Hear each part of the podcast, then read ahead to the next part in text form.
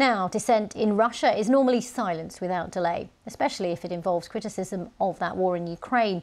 But the Kremlin appears unsure how to deal with one group of dissenters, the wives of mobilised Russian servicemen. Our Russia editor Steve Rosenberg has been speaking to some of them and takes up the story. They were the extra boots on the ground the Kremlin badly needed. The 300,000 reservists mobilised more than a year ago for Russia's war against Ukraine. Antonina's partner was drafted at the age of 44. She says that despite being diagnosed with stomach ulcers, he was deployed to an assault unit. Now he's wounded.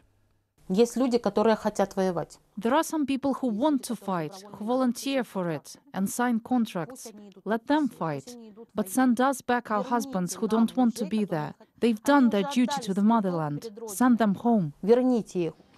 Antonina has joined other women campaigning to bring their husbands home. Here, they're seeking support from an anti war politician who wants to run for president. They choose their words carefully. most avoid criticising the war itself. Still, with dissent in Russia pretty much silenced, this event is unusual, a rare public display of discontent.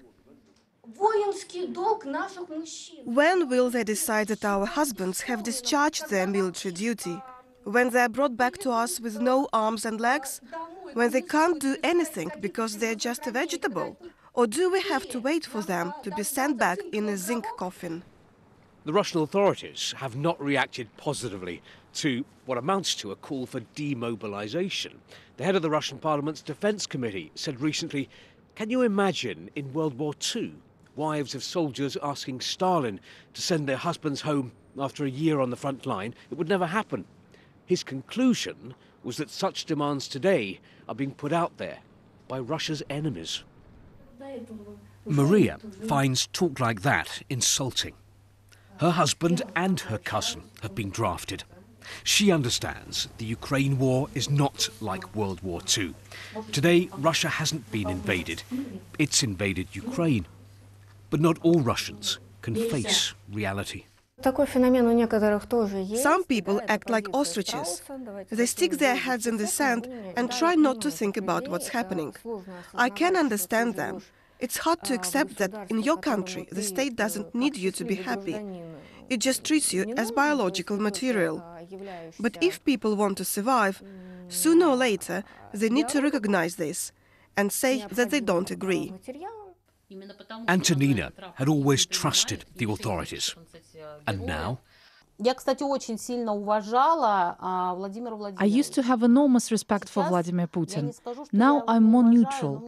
But if he really does see us as traitors and outcasts for wanting our husbands back, I don't understand why he'd have this attitude towards citizens who once voted for him.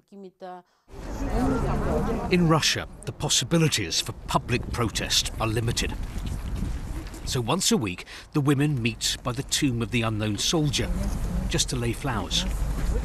Opponents of the invasion of Ukraine have little sympathy. They say the draftees should have ignored the call up. Their wives just want their husbands back now. Red carnations, a reminder of the human cost of war. Steve Rosenberg, BBC News, Moscow.